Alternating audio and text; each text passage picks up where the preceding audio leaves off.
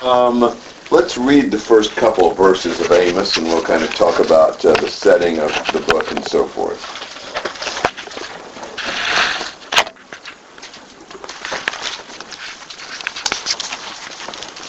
The words of Amos, who was among the sheepherders from Tekoa, which he envisioned in visions concerning Israel in the days of Uzziah, king of Judah, and in the days of Jeroboam, son of Joash, king of Israel, two years before the earthquake. He said, The Lord roars from Zion, and from Jerusalem he utters his voice, and the shepherd's pasture grounds mourn, and the summit of Carmel dries up. All right. So, who wrote this? And what do we know about him? shepherd from Tekoa. Yes. We know his name, we know what he, his vocation was, and we know where he was from. That's uh, about it. We'll see some personal things about him a little bit in chapter 7, but we really don't know a lot about him. Do you know where Tekoa was? About 12 miles south of Jerusalem. Tekoa is mentioned in a few passages in 2 Samuel 14, maybe the, uh, the wise woman from Tekoa there, maybe the most noteworthy, but a few other passages as well. Uh, so he was from the southern kingdom. He's from Judah. He was uh, a shepherd, uh, herdsman, was his uh, vocation. So he was not a professional prophet. You know, they had almost um, prophetic training programs and things like that, and the sons of the prophets. But he wasn't one of those. He wasn't, uh, you know, he, he just saw these visions and, and had this uh, commission from the Lord for the specific things he was going to do, but it wasn't his uh, general occupation. Um, who was Amos uh, prophesying to?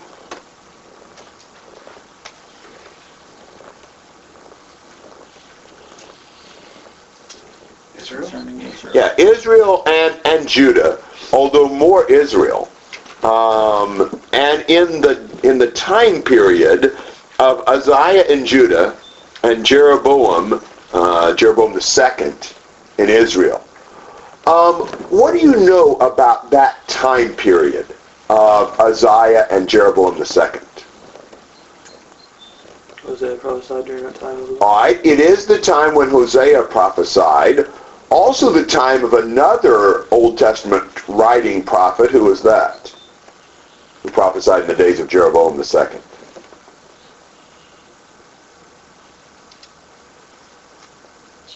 Jonah? Very good. Uh, and you see that in 2 Kings 14:25. Um, what do you know about um, the general conditions of the country in Uzziah and Jeroboam's time? Doing very well. Very well in terms economically, politically. Both Jeroboam and Uzziah were relatively strong kings they expanded the borders of their countries. They uh, had good military, good fortifications. Uh, it was it was a prosperous time. Um, there are probably some uh, international reasons for that. If you were looking at this from a historical standpoint, up to the time, let's say immediately prior to the time of Uzziah and Jeroboam II who seemed to be the biggest enemy, especially of Israel, the northern kingdom?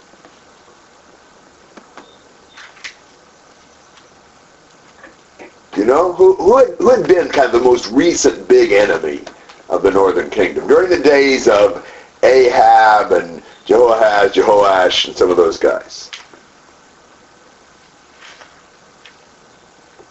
Aram, or Syria, depending on your translation. But at this point in time, Aram and Syria was starting to diminish somewhat their influence. Assyria was growing in power. And so really at this point, there wasn't as much uh, international barrier to Israel and Judah, you know, expanding their territory and doing well. You know, when you've got a weaker uh, you know, uh, in a nation near you, uh, then then it kind of gets the pressure off of you. And at this point, Aram and Aram or Syria would have been more concerned about the Assyrian threat than they were about trying to mess with Israel. Uh, so, from a from a political standpoint, this was a good time uh, for Israel and Judah. How about uh, morally and spiritually? How were the reigns of Uzziah and Jeroboam? They weren't good. They weren't good. You probably have to qualify that a little bit in terms of Uzziah. He actually was good until what? Decided he's going to do the own, his own thing in the temple. Yes.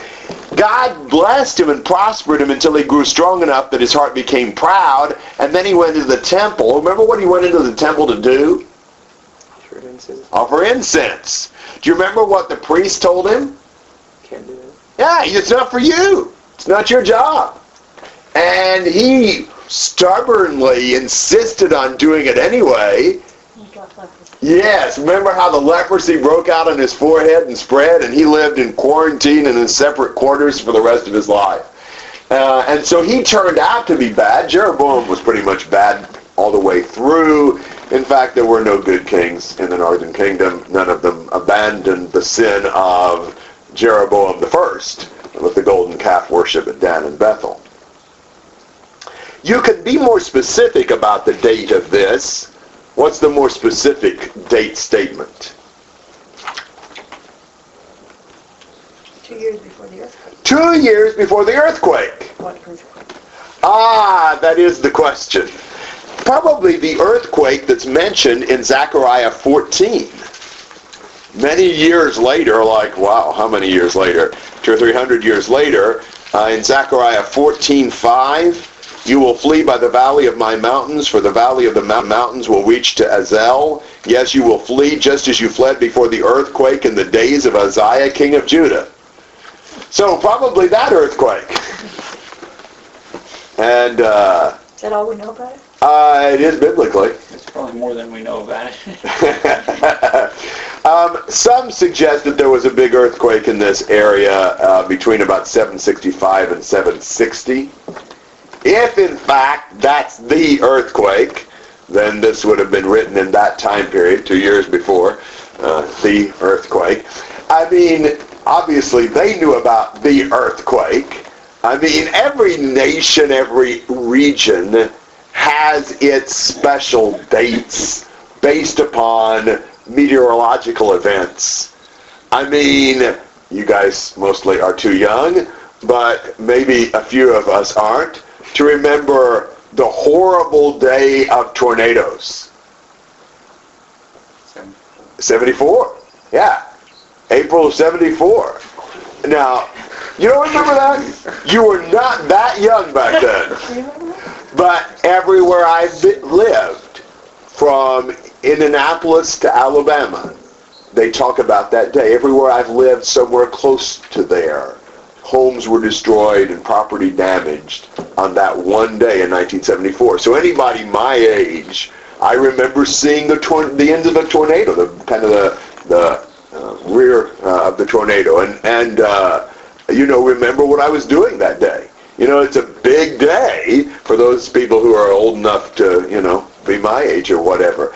And uh, so, so two years before the earthquake, probably that meant a lot to them. It may be that the earthquake also is symbolic of judgment. Maybe, you know, this earthquake was supposed to shake them up a little bit in more ways than one. All right, comments and questions on introductory stuff and on this first verse.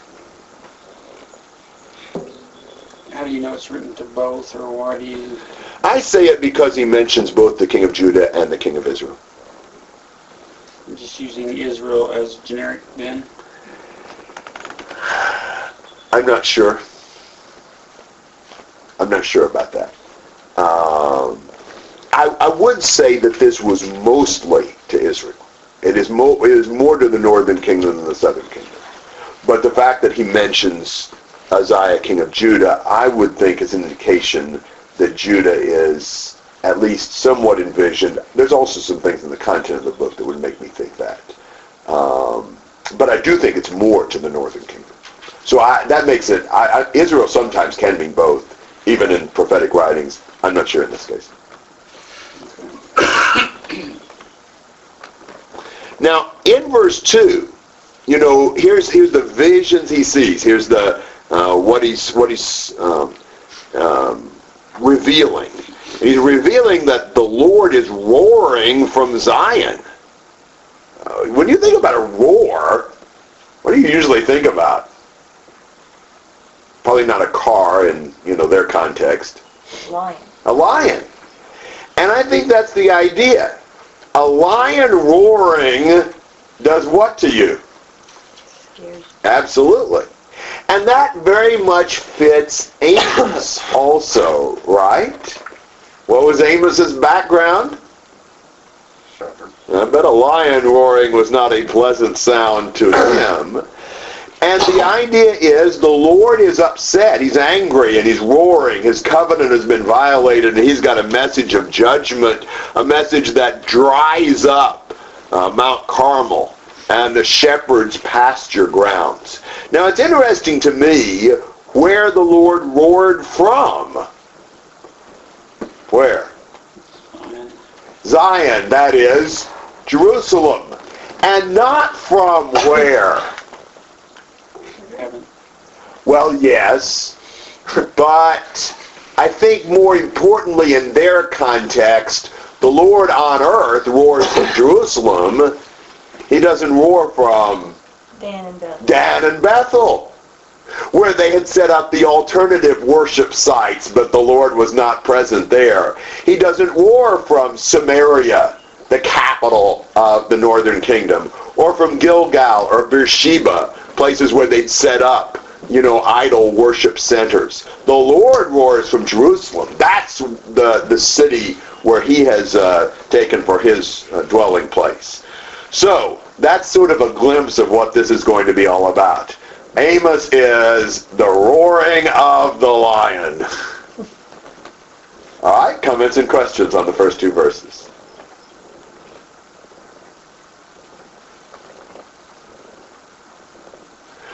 All right, Amos then does something different than um, the other prophets, at least to do it in this much detail. And that is, he starts out by judgments on the nations. Now, a book like Zephaniah, or, or well, at least Zephaniah sort of starts that way, but very briefly, really. Uh, this in detail. Uh, now, some other prophets do have sections of judgments against various nations. What are some of the prophets that have sections where they identify various nations and have judgment oracles against them? Isaiah. Isaiah, Ezekiel. Ezekiel, and two more. Obadiah, is it? Obadiah is about a nation, but you know, Divide doesn't divide them. Jeremiah and Zephaniah. All, all five of these have sections of judgment prophecies. There's some other things that might sort of count for that, but those five, I think, it kind of in this sort of a framework. Now, he's going to have seven of these uh, here in chapters 1 and 2. They all follow the same basic framework. You'll see that. Uh, you know, you read one, you feel like you kind of get deja vu as you read others. But that kind of lets you know where you are. It's kind of a pattern structure. There's some there's some variations a little bit, but there's the same basic outline. And there are some basic concepts that these judgment oracles against the nations teach. One, for one, nations are accountable to God for what they do. You know, God has basic moral requirements, not just for Israel, but for every nation. And we will see in these judgment oracles, God is concerned about human rights in every nation. Uh, you see God is active in history, not just Israel's history, but in the history of the nations uh, of the world. The fact that God has a special relationship with Israel doesn't mean he's relinquished his role as the sovereign Lord of the universe. Every nation in the world answers to God, and that was true even in the Old Testament period, and this makes them see that. Um, now, he's going to do some other things that we'll see as we go through this. This has kind of got a uh, particular pattern to it, but we'll kind of look at that as we go. So do you have anything you want to say before we actually get into these judgment oracles uh, of the nations? All right, three to five.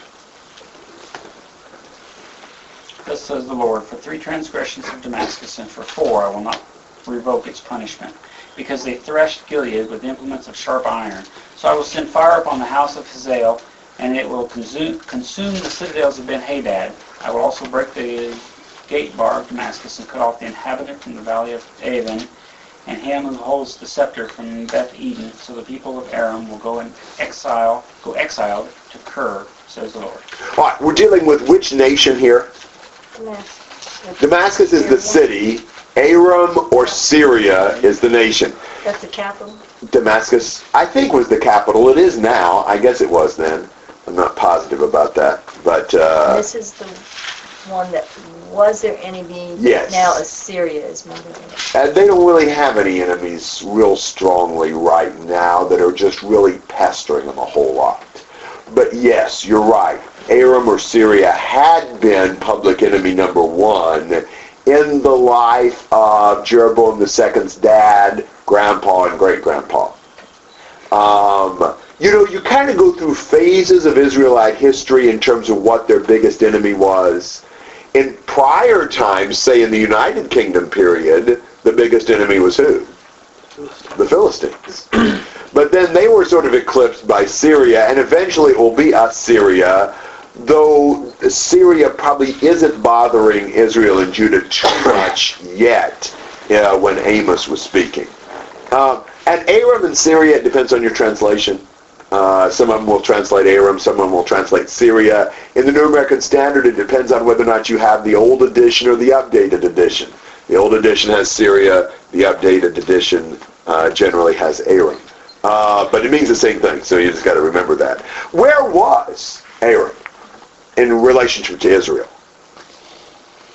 North, North west. East. northeast. Yeah, kind of up in that direction to the northeast. Um, and what? Well, obviously God's going to punish uh, the Arameans for three transgressions, and they even added to that a fourth. It's kind of the pattern he uses. You know, three would have been enough, but man, it's gone even beyond that. Uh, what's he upset with them for? Gilead. Yes, with implements of sharp iron. uh, Gilead means what? You mean like what area? Yes. It's west of the Jordan. East of the of the Jordan. The two and a half tribes. Right of, to the right of the Right of Jordan. the Jordan. Yeah, I, you know, I've gotten to where I just use right and left. It's easier. You know, it took me years to learn my right from my left. I always remembered I wore my watch on my left hand, but I've actually gotten to where it's pretty natural to me. But looking at a map and saying east and west isn't still. Uh, you know, so right and left uh, works better for me. But right to the right of the Jordan is Gilead.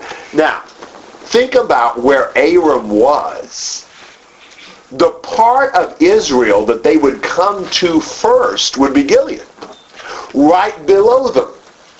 And guess what? When they fought against with Ahab and Joahaz, Jehoash, and so forth, it was generally in the Gilead region. They were fighting over Gilead.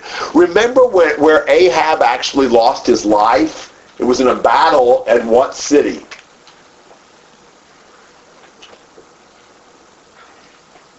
Somebody ought to remember that. Where was it that Ahab lost his life? He was killed by a random arrow when they were battling over what city? You remember, Ariel? West. I don't think so. Okay. Yes. Rabs- Ramoth Gilead. Yeah, Ramoth Gilead. When you read about like Ramoth Gilead, or you know there were other Gilead towns like Jabesh Gilead, and That's so forth. The city. Yes, Gilead. yeah, it's like saying New Salisbury, Indiana. It's hyphenated, but it's Ramoth of the territory of Gilead. what? Didn't know that. Well, hey, you learned something. All right, let's go home. Yeah. So that's where they kept doing their fighting. That's where the Arameans were guilty of various atrocities committed by kings like Hazael and some of the Ben-Hadads, of which there were several. You remember um, when uh, Hazael was anointed by somebody, anointed by either Elisha or servant of Elisha, anointed by Elisha, I think.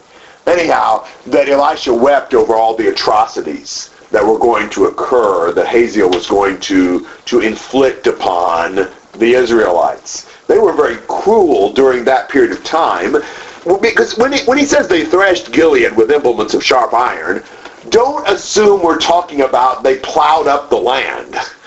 The, the point is they're treating people like they were plowing up the land.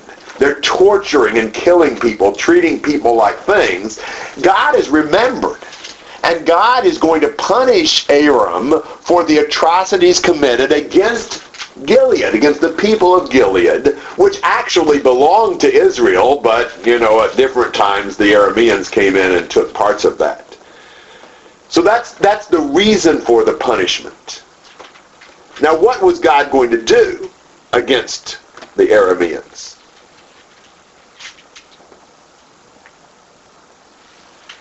He's going to send fire and destroy them. which was his preferred method of punishment in these judgment oracles. There's lots of fire. And uh, what all was he going to destroy? Citadel, Now the citadels refer to what? the towers. And the Palaces. yes, I think the idea is we're taking the centers of political and military importance, the citadels, the bars of the gates, um, and and in some cases through here the palaces, and destroying them. If a fortress cannot withstand the Lord's attack, then you know the rest of the nation can't. It would be the, the hardest thing to, to destroy. So, and, and do you notice the I will? I will not revoke. I will send. I will break. God will come down and destroy the Arameans, or at least punish them severely. And what was he actually going to do with the Aramean people? Cut off the inhabitants. And what was he going to do with the people? oh, they will go exiled. Two, Kir. they're going to go to Kir. Now look at 2 Kings 16:9. And that's actually what happened, believe it or not. Yeah, well, that surprises you. But in 2 Kings 16:9, so the king of Assyria listened to him, and the king of Assyria went up against Damascus and captured it, and carried the people of it away into exile to Kir, and put Rezin to death. So there's your historical fulfillment. In 2 Kings 16:9, the Assyrians took the Arameans to Kir. Now, here's the $64,000 question what is the what was the previous the prior relationship of Aram and Ker? Anybody know? Nobody read Amos last night, did they? Look at Amos 9 and verse 7. This is fascinating. To me, anyway. Amos 9, 7. Are you not as the sons of Ethiopia to me, O sons of Israel, declares the Lord? This is a really cool passage we'll look at eventually, perhaps. Have I not brought up Israel from the land of Egypt, and the Philistines from Caphtor, and the Arameans from Kir?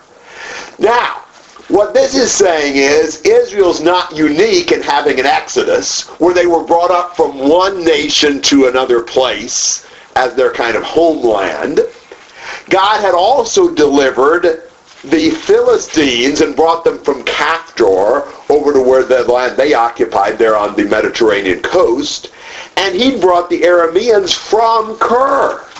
So, if God sends the Arameans in exile to Kir, he's sending them back where they came from. They're reverting to their place of origin. He's reversing the history.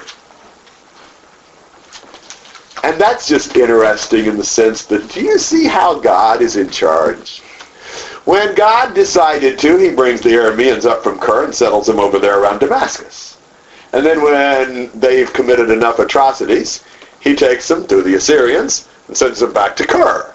You know, in a sense, the nations are kind of like, you know, pieces on the chessboard. You know, you can, well, you've got certain pieces on the chessboard, you can actually send them back where they came from, not if it's a pawn or something. But.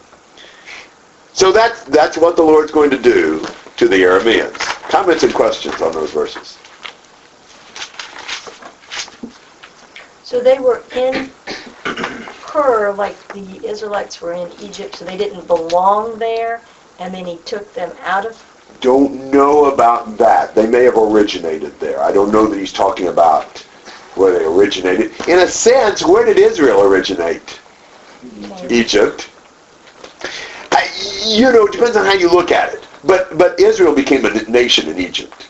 So so I don't know about that. But but I know they came from Kir to Damascus. He took them out of Kir and, and gave them the Damascus region. Anything else through verse 5? Did you mention Ben Hadad in verse 4? Like, is that a person? or a place? Ben Hadad was a throne name for some of the Aramean kings. Uh, somebody can help me on this. I think I'm right. Hadad was the name of uh, an Aramean god, right? I believe I'm right about that. Or maybe even uh, kind of a general god from that territory. And so the various kings of Aram would take the throne name of Ben Hadad. Ben means son of, so they'd be like the son of Hadad. They're the son of this god. And there were several Ben Hadads, kind of like we do sort of with some other things, except, well, sort of like we do with like Pharaoh. Except Pharaoh was always the name of the Egyptian emperor. Ben Hadad wasn't always the name of a Syrian king. So they'd been, be like Ben Hadad the first, Ben Hadad the second, Ben Hadad the third. Kind of like we do with the popes.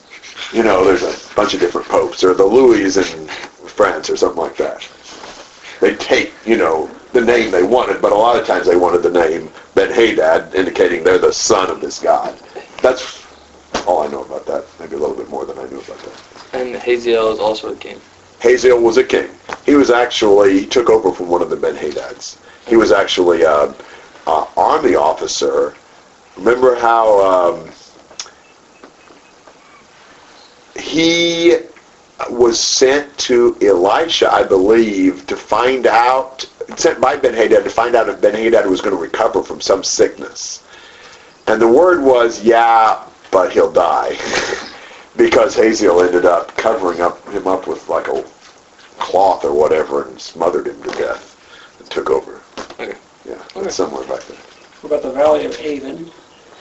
The inhabitant from the Valley of Aven, is that obviously an area? It obviously is, but I don't know anything about it. Aven means nothingness, I think, or something like that. But- And and him holds the scepter? Yeah, in other words, the ruler, the ruler from the house of Eden. I don't know what Eden that means. place. Okay. That place. Yeah. Yeah, some places I know about, some I don't. And then it just kind of sums it up, so the people of Aram um, will go exiled because you're getting rid of the It's kind leader and the, Yeah, it's kind of the climax of the punishment. Not only is he going to, you know, destroy the governing officials and destroy the citadels and the gate bar, but he's actually going to send them off into captivity or off into exile. okay. Anything else? All right, six to eight. Thus says the Lord, for three transgressions of Gaza and for four I will not revoke its punishment, because they deported an entire population to deliver it up to Edom. So I will send fire upon the walls of Gaza, and it will consume her citadels, and I will also cut off the inhabitant from Ashdod, and him who holds the scepter from Ashkelon, and I will even unleash my power upon Ekron, and the remnant of the Philistines will perish, says the Lord God. Now we're talking about which nation here? Philistines. the Philistines. Um, which direction from Israel was Philistia? West. West. southwest. Where had uh, Aram been? Northeast. So we're going to go, so we're going from one compass uh, extreme to the opposite one. And interestingly, dealing with the two nations that had been the perennial enemies. Most recently Aram, before that the Philistines. So these are two long-term enemy nations. And in both cases, and in some others here, he deals mostly with the cities. Uh, that makes it more concrete. Which cities of the Philistines does he mention? Gaza, Gaza, Ashdod, Ashdod, Ashkelon, Ashkelon, and Ekron. Ekron. How many cities did the Philistines have? Five. Which one's is missing? Yeah. Yeah. Gath. Now, interestingly, Gath is also omitted in lists in Jeremiah, Zephaniah, and Zechariah that mention all the other four. That's probably significant. And I suspect it means that Gath wasn't a city there anymore. That Gath had been destroyed and not recovered. We read about Gath being defeated by Uzziah in 2 Chronicles 26, 6. Some of the other cities, though, were destroyed by him too. But I wonder if Gath was never rebuilt. I don't know. It's just interesting to me that all those lists don't mention that one. No big deal. Uh, by the way, Gath is most famous for one of its uh, prior citizens, who was that Goliath. Um, and if you want to remember the five Philistine city-states, there's two A's, two G's, and an E. Ashkelon and Ashdod, Gaza and Gath, and Ekron. Oh, yeah, that helped me remember. Well, How about Gaga E? T-A-E. Gaga-E, yeah. E Gaga. Agagi. yeah, I don't know. Spelt gauge wrong, it wouldn't work. All right. Um, and what was he upset with the Philistines for here? Deportation. Yes, deporting an entire population to deliver it up to Edom. Um, so God is concerned with abusing people for profit. You know, God is concerned about, you know, human rights. And it's just not right for them to come in and sell people to the Edomites. Um, I don't think God would have been very impressed with the way uh, slaves had been made in this country, where people were just sort of captured and sold. You know, it's kidnapping, and it's wrong. And so what they were doing was cruel and wrong, and God was going to do basically the same thing he'd said with the Arameans. Send fire on the wall, consume the citadels, cut off the inhabitants, cut off the one who holds the scepter, you know, very much the same kind of things he'd said about the Arameans. How do you suppose the Israelites would have viewed these two judgment oracles against Aram and against the Philistines? Yes. You go, God. Yeah, that's right. Amos would have been a popular preacher at this point. Kind of like it is in our day, you always like to hear preaching against your enemies. Comments and questions? And he punishes them a little bit more because they're going to perish as opposed to the Syrians just went into exile. Maybe.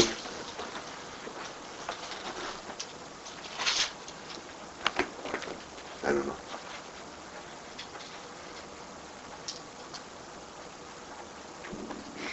Because they're not even going to be a problem anymore if they won't exist. Yeah, whatever. Were they uh, ever like historically just completely wiped out? Mm, I don't know about that, and I don't know that we ought to take passages like this like that. Um, because of passages like Zephaniah 2. Um, well, the end of it, I don't know, maybe that's not a problem. I don't know. I'm thinking, where is there a passage? Maybe that's not the one I'm thinking of. Seems to me there's a passage somewhere that indicates there's hope for the remnant of the Philistines. But uh, let's think about where that's at.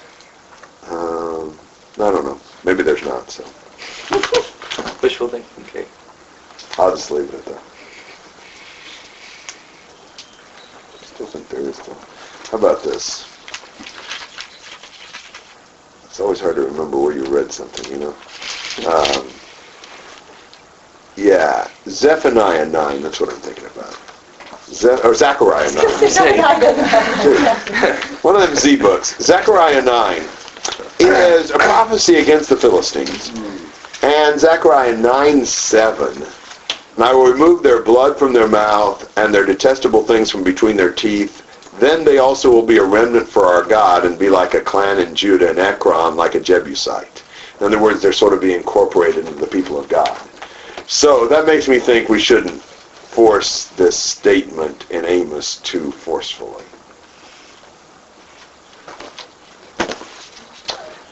Anything else? These next couple are slightly briefer. Uh, there's kind of a shortened version and a prolonged version of these judgment oracles. 9 and 10. Thus says the Lord, for three transgressions of Tyre, and for four I will not revoke its punishment, because they delivered up an entire popula- population to Edom, and did not remember the covenant of the brotherhood. So I will send fire upon the wall of Tyre, and it will consume her citadels. Okay. Uh, looking at who here? Tyre. City of Tyre. The area would be called what? Not called it here, but what would we call the area of Tyre? Phoenicia. Phoenicia would work, maybe Lebanon, either of those. Tyre was a city, and maybe the surrounding area is being talked about as well. Uh, in what direction from Israel is Tyre? North. North, slightly northwest, kind of north-northwest.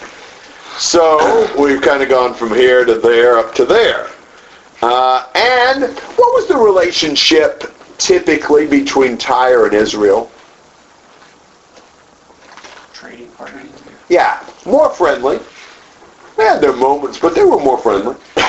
In fact, Jeroboam's great grandma, right? I still, am I thinking right? I think I am. Uh, or am I? No, wait a minute, I'm wrong. Anyhow, no.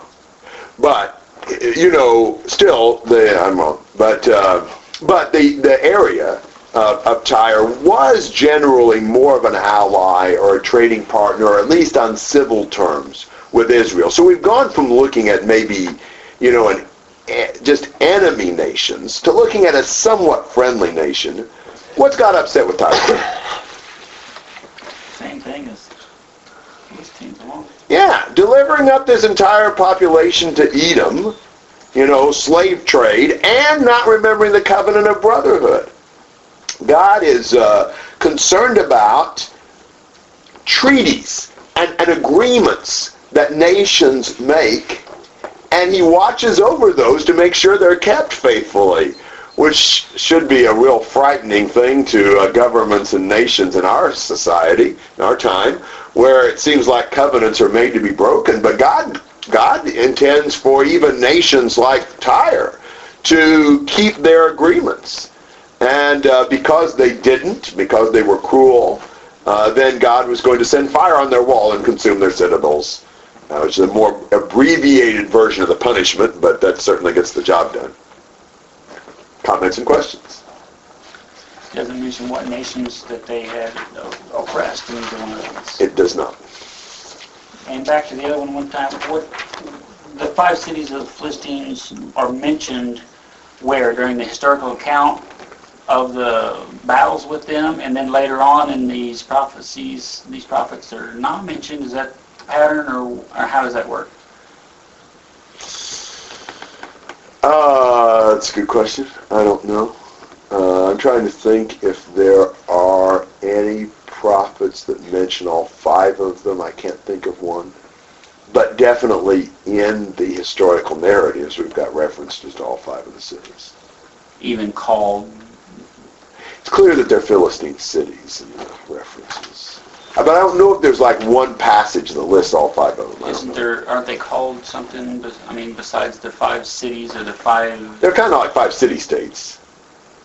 I But thought they had another name that they used to the Philistines, the, was there five kings or five, yeah, okay. you kind of have that like with uh, the offensive against Saul that David was semi-involved with. You had kind of like the, the different kings, but There was a different province or king or something that they each represented or something like that, I can't remember. yeah. I mean, I think that's basically right, but I don't know.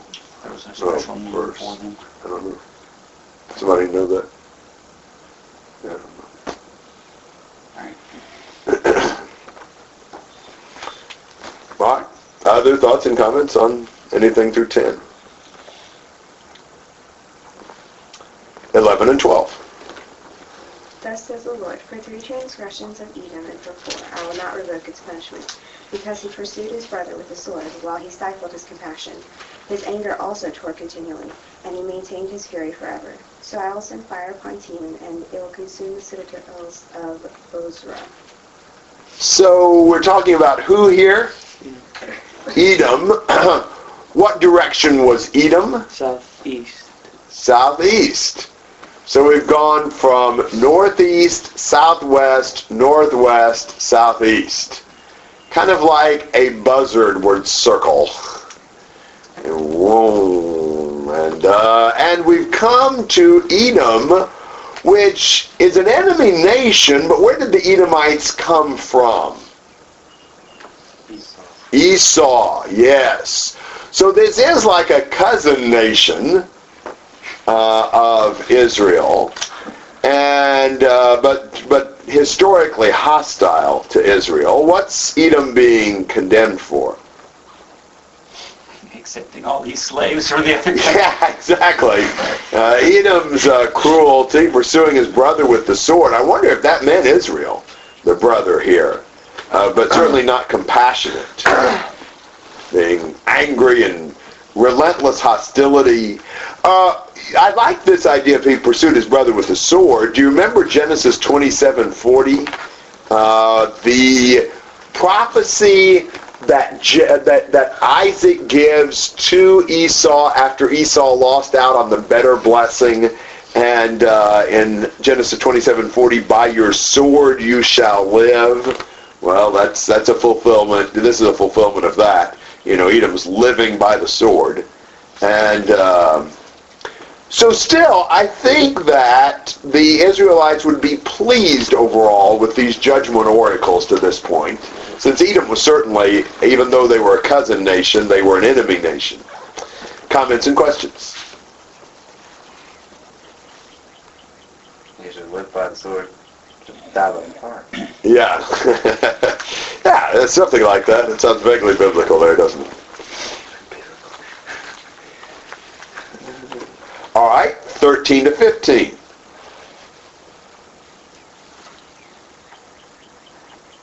Thus says the Lord, for three transgressions of the sons of Ammon, and for four I will not revoke its punishment, because they ripped open the pregnant woman of Gilead in order to enlarge their borders. So I will kindle a fire on the wall of Rabbah, and it will consume her citadels amid war cries on the days of battle, and a storm on the day of tempest. Their king will go into exile, he and his princes together, says the Lord. Dealing with what nation? Ammon. Ammonites. Now, where did the Ammonites live? East of Gilead. Yes. Now, see the map in your mind. On the right-hand side of the Jordan River, you had that strip of Gilead. What tribes were in Gilead? Half tribe of Manasseh and Yes. Reuben, Gad, and the half-tribe of Manasseh were supposed to be over there. And then just to the right of that were the Ammonites. Now, the Ammonites had a problem in practical terms whenever they wanted to grow their nation. Because to the right of them was what? desert. desert. To the left of them, Gilead. Guess which way they'd go when they wanted to enlarge their territory? yeah, it wasn't the desert. And uh, so, wh- where did the Ammonites come from, by the way? Lot. Lot. Remember Lot and his daughters and that uh, infamous episodes? Um, so, what's Ammon being condemned for here? Ripping open pregnant women? Yes, ripping open the pregnant women of Gilead to enlarge their borders. Sounds like a really pleasant thing to do. Why would you do that? I'm guessing the population. Yeah, well, that probably would uh, cut down on the population. Wonder if there's some terrorizing in that too, trying to, you know, strike fear into the hearts of the Gileadites to where they would submit to the Ammonites. Certainly, this is uh, very, um, you know, crude uh, greed and ambition for territory. And it's so typical of the Ammonites. As I suggested, it's common for Ammon to encroach upon Israelite territory in Gilead to try to expand their holdings. Can you think of some other um, passages or, or, or situations in which you see the Ammonites invading Gilead?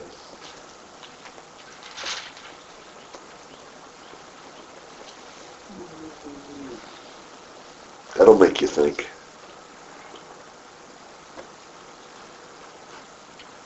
Was it? It's pretty vague. During the judges. uh, Yes. Which judge dealt? Gideon? No, that was the Midianites. Midian. There was a judge that had a long dialogue with the Ammonites about who really ought to own that territory of Gilead. Jephthah. Jephthah, yeah. In uh, Judges 11, he uh, had about a 16-verse uh, uh, diatribe on that and basically said, it's ours, not yours, and we have every right to it, and he has pretty good arguments about that. Jephthah always was a pretty good talker. and uh, But the Gileadites were trying to lay claim to this territory. They claimed that Israel stole it from them, uh, which was not the case. Um, and then in the United Kingdom period, do you remember a time when the Ammonites tried to encroach on the territory of Gilead?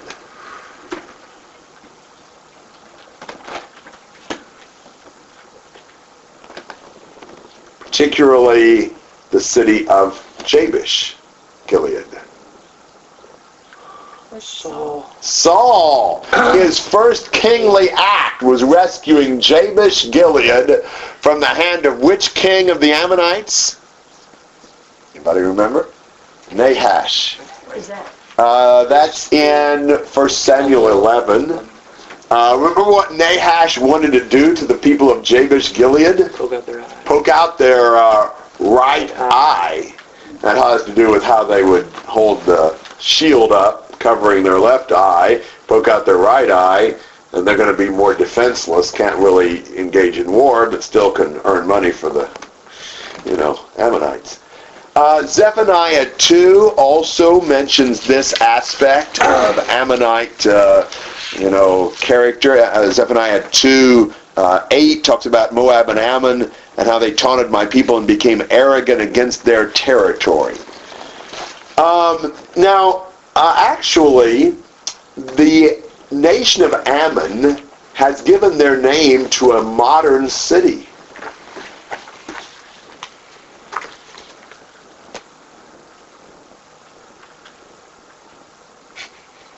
You know what? Think about where Ammon was.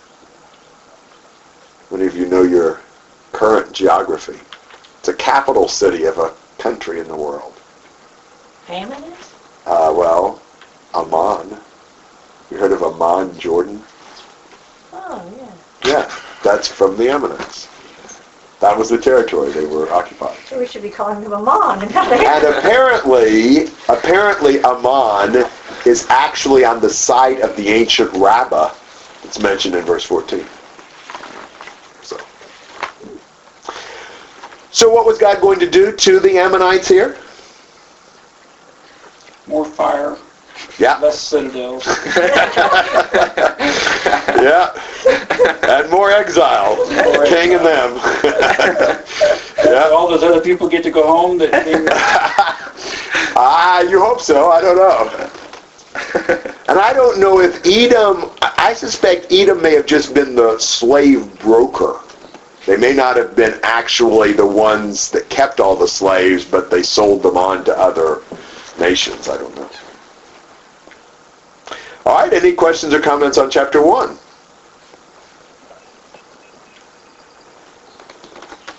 Chapter 2, verses 1 to 3.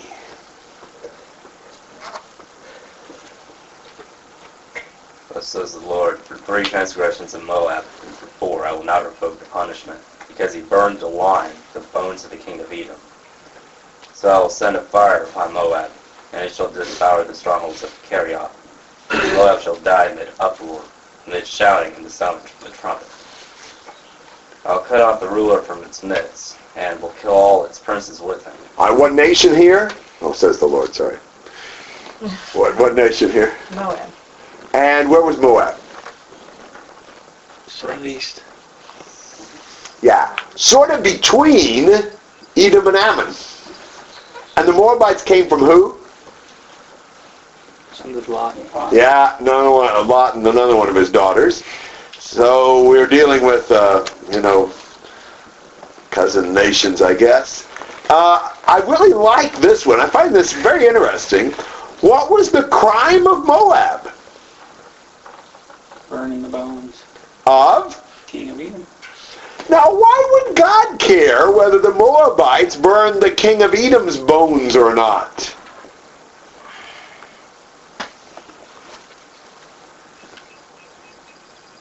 Question. Ladies? Was this before or after verse 11? well, I don't know. Does it make a difference? God's the one who judges, not Moab. Yes, I mean this is a an act of um, disgrace, dishonor. It's uh, Pride. yes, and God cares about crimes the Moabites commit against the Edomites. We expected God to care about the crimes that nations committed against His people, but God cares about the crimes they commit against each other. God was not the private deity of Israel.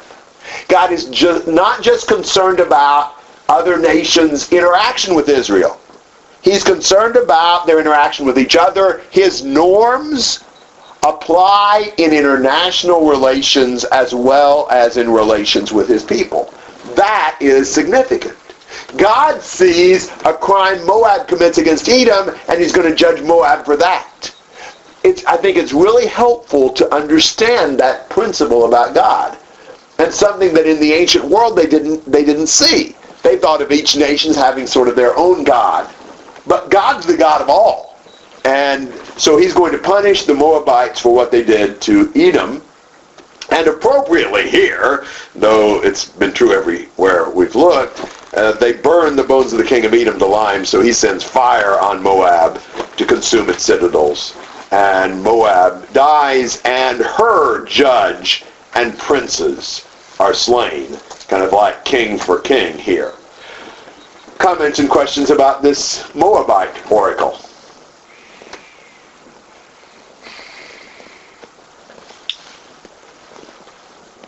Kerioth was one of the, I'm guessing in verse 2, one of the major cities in Moab. That's what I'm guessing too. And the Israelites are still in favor of this so far? Or is this getting too close to home? And the Moabites were enemies. Right, they, I mean, they were related, but they don't, they never had a family relationship. That's right. Well, then some families.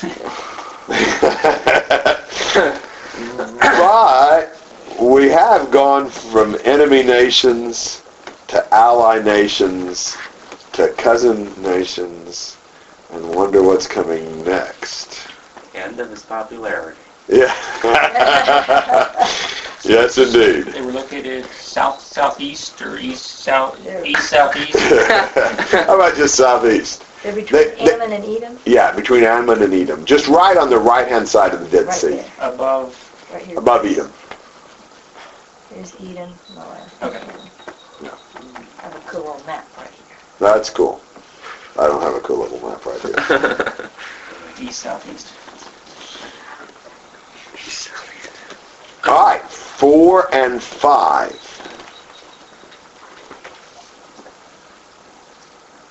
Thus says the Lord, for three transgressions of Judah and for four I will not revoke its punishment, because they have rejected the law of the Lord and have not kept his statutes. Their lies also have led them astray, those after which their fathers walked. So I will send fire upon Judah, and it will consume the citadels of Jerusalem. Another one of the shorter oracles, like the ones against Tyre and Edom. But here, he's dealing with Judah, the, the sibling nation. So it's enemy, ally, kinsman, sister. And uh, the noose is tightening around Israel's neck. Now they are geographically encircled with indicted nations. And uh, I suspect now we're beginning to see where this is headed. And it's interesting that he uses the very same format, the very same pattern to deal with Judah. He is not seeing Judah as any better than a foreign nation. And what's he condemning Judah for here? Rejecting God. Yes, rejecting God's law. Now that's different because God held Judah to a higher standard, not just to standards of basic human morality and human rights, but to actually faithfulness to God's law and God's specific statutes that they did not follow. They rejected those divine uh, teachings, and uh, they they perpetuated that in subsequent generations. Therefore, God was going to send fire and consume the citadels. Comments and questions?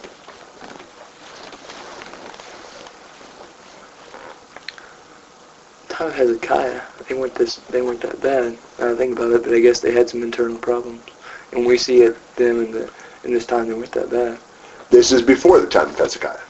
Okay, Hezekiah improved things. that's right. And this is the time of Isaiah. Okay. Isaiah, and uh, they were good and bad. And they're just going to get worse. Yeah, they, especially uh, Uzziah's uh, son, Mhm. son Ahaz. I think I might. Son or grandson. Grandson. Was Jotham. Jotham is in between Isaiah and Ahaz. Okay. Yeah, that's right. All right. Anything else Do five? Well, now we lower the boom, six to eight.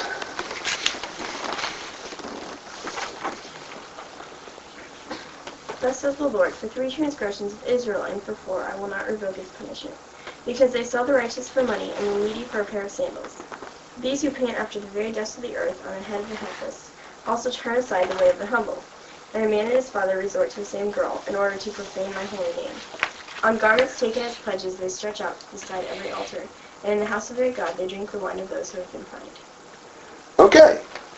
Um, this is Israel. They're in the same boat, same formula. I will not revoke its punishment. Now, what was he condemning Israel for here? Greed. Yes. Greed in doing what? Selling the righteous for money and the needy for a pair of sandals. Yes. Just exploiting innocent people for their own gain. Devaluing human life, panning after the very dust of the earth on the head of the helpless. I'm not sure that I know what that means, but it looks to me like they're begrudging the very ground the poor man walks on. Uh, they are willing to take advantage of anybody to, to increase themselves. Um, and what else were they guilty of?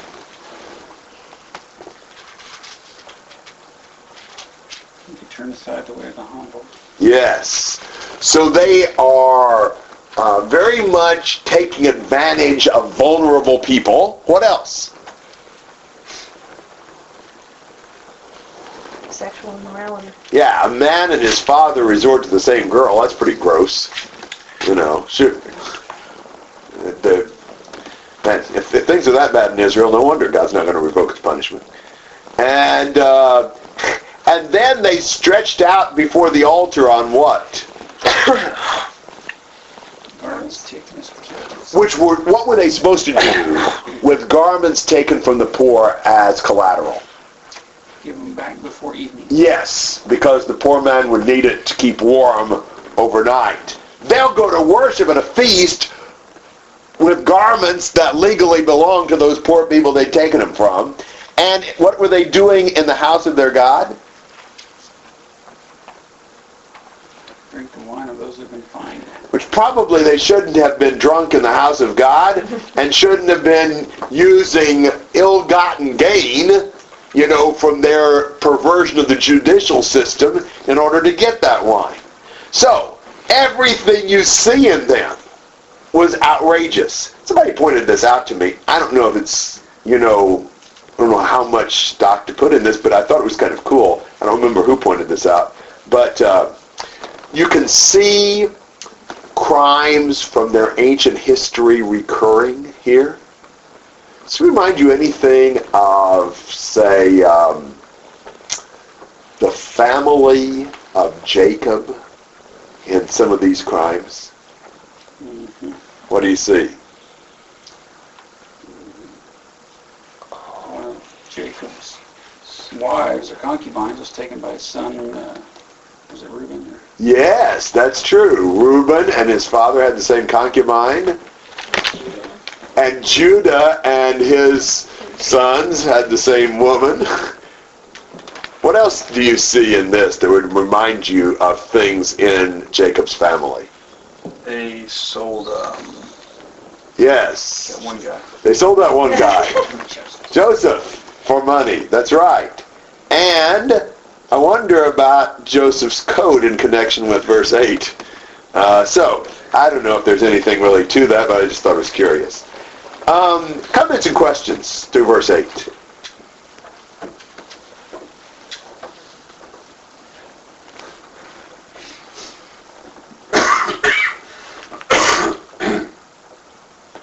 Do you know a scripture reference off the top of your head for Reuben? Yeah, I think it's Genesis 35, 21, and 22 or something like that. How about Judah? That's Genesis 38. I know that one. on these, he uses the same phrase over and over for three transgressions and for four. Uh, I'm assuming that's just a figure of speech or a Yeah. phrase, Yeah, I think so. because I don't know if any of them list four. Yeah, I mean the point is, you know, I'd have done it. I think the point is I'd have done it for three. You know, that that was already, you know, a lot, and then they just added. They they went over the top with four. You know, I, it's a stylistic thing you see sometimes in the Bible. Um, you know, Proverbs does some things with that stylistic uh, expression. If I can get my uh, Bible open here. Uh, like in Proverbs uh, 6, 16, there's six things which the Lord hates. Yes, seven which are an abomination to him. I mean, the point is, is just, you know, uh, six is a lot and even there's seven. Or in Proverbs 30, uh, verse uh, 15 and also 30 verse 18 and 30 verse 21. You know, there are three things which are too wonderful for me. Four which I do not understand. Under three things the earth quakes, and under four it cannot bear up, and so forth. And uh, also 30, 29 of Proverbs. So I think it's just kind of a kind of a rhetorical expression. I don't think it really is necessarily intended only to be counted, but just saying, you know, three would do it, they've done four. All right, anything else uh, through 2-8? All right, how about 9 to 12?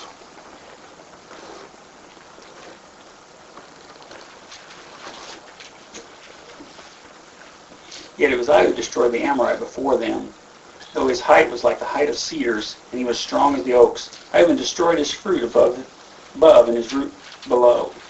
And it was I who brought you up from the land of Egypt, and I led you in the wilderness forty years that you might take possession of the land of the Amorite, Then I raised up some of your sons to be prophets, and some of your young men to be Nazarites. Is this not so, O sons of Israel, declares the Lord?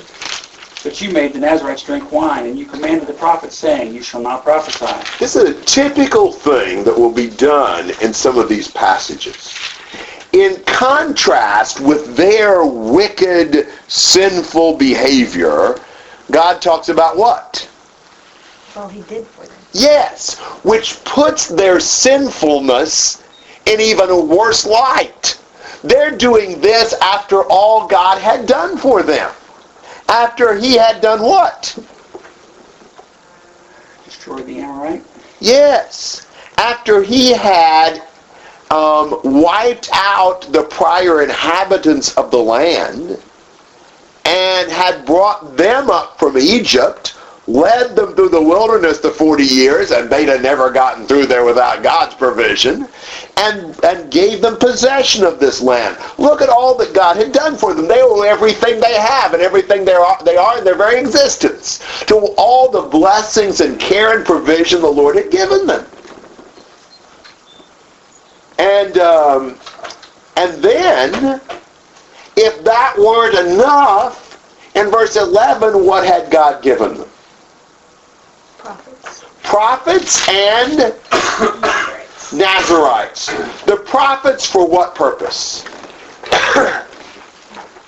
To talk to the people from God.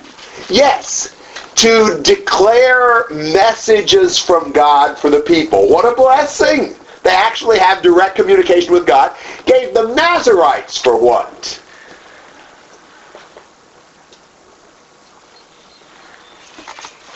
No idea. What do you know about Nazarites? They took a vow, shaved their heads, and didn't drink wine. Yes, and didn't. Yes, and didn't. I thought they weren't allowed to shave their head. Or cut it. They didn't cut their hair. They'd shave their head at the before, uh, just as the before the vow started, and then they wouldn't cut their hair during the whole term of the vow. Wouldn't have any contact with grapes or grape products or with uh, dead bodies. And this vow of the Nazarite. By the way, where do you find that vow in the Bible? Number six. Yes. That vow was for what real purpose? Be separated for the Lord. Yes, I think so. It was a vow of special dedication to God and special holiness and purity during a period of time. Normally, a limited period of time. You know, I'm going to take a vow of the Nazarite for, I don't know, two months or whatever. I don't know what the standard time was. Although, there were a few notable cases of lifetime Nazarites Samson. Samson is the most notable case. Probably also Samuel and John. The Baptist. Now, very likely those were lifetime Nazarites as well. So God gave the Nazarites to do what?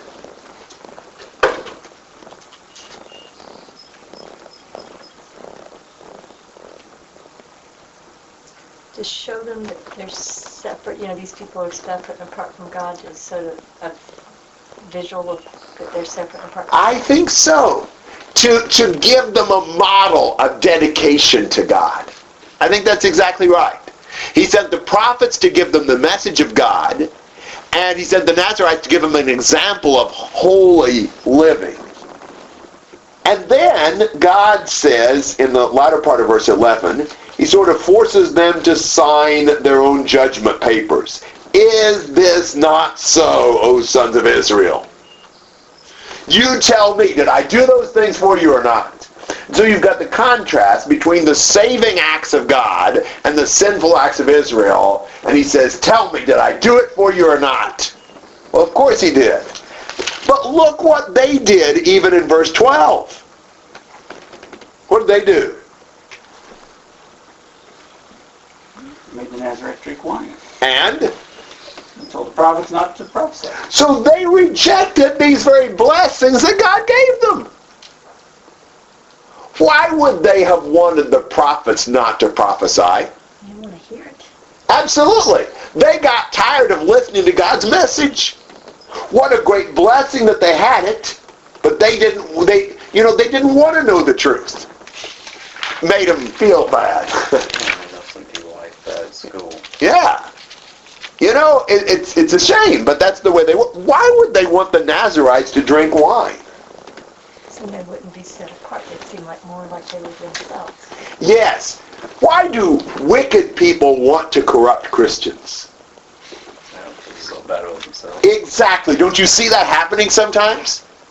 You know, it's like they want to get Christians to make compromises so that then it's like, well, you're no better than I am.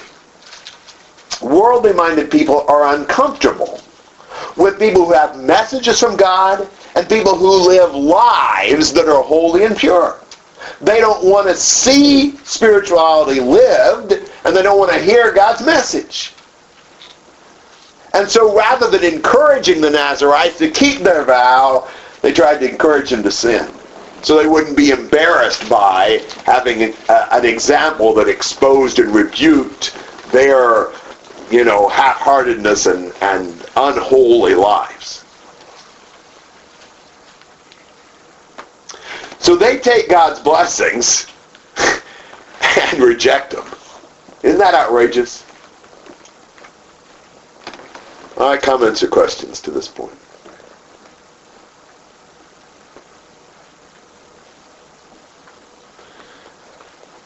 All right, let's do this next section, then I'll give you a break. 13 to 16.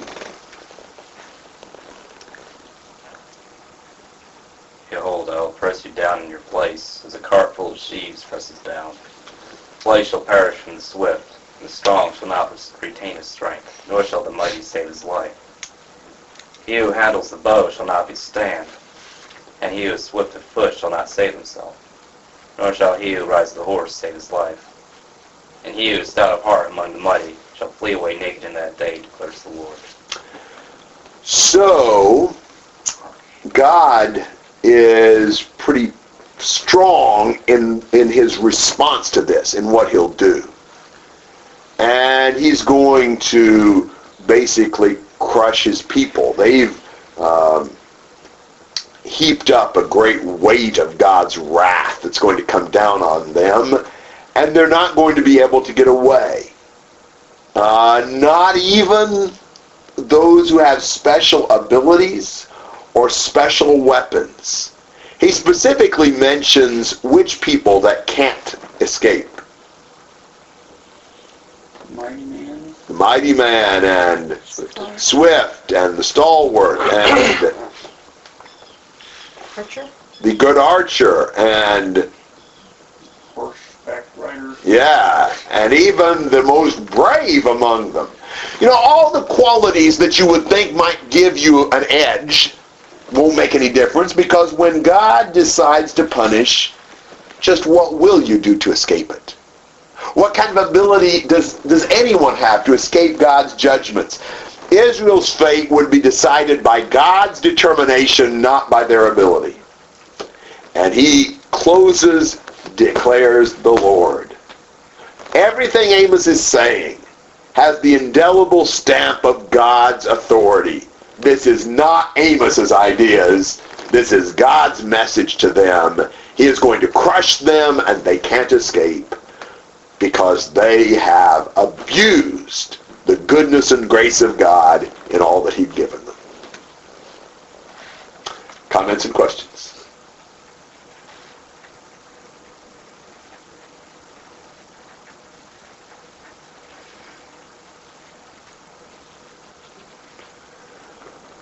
All right. Well, why don't we take a break, and uh, then we'll work on some more of this. We got through a pretty good chunk there in one session, so that's cool.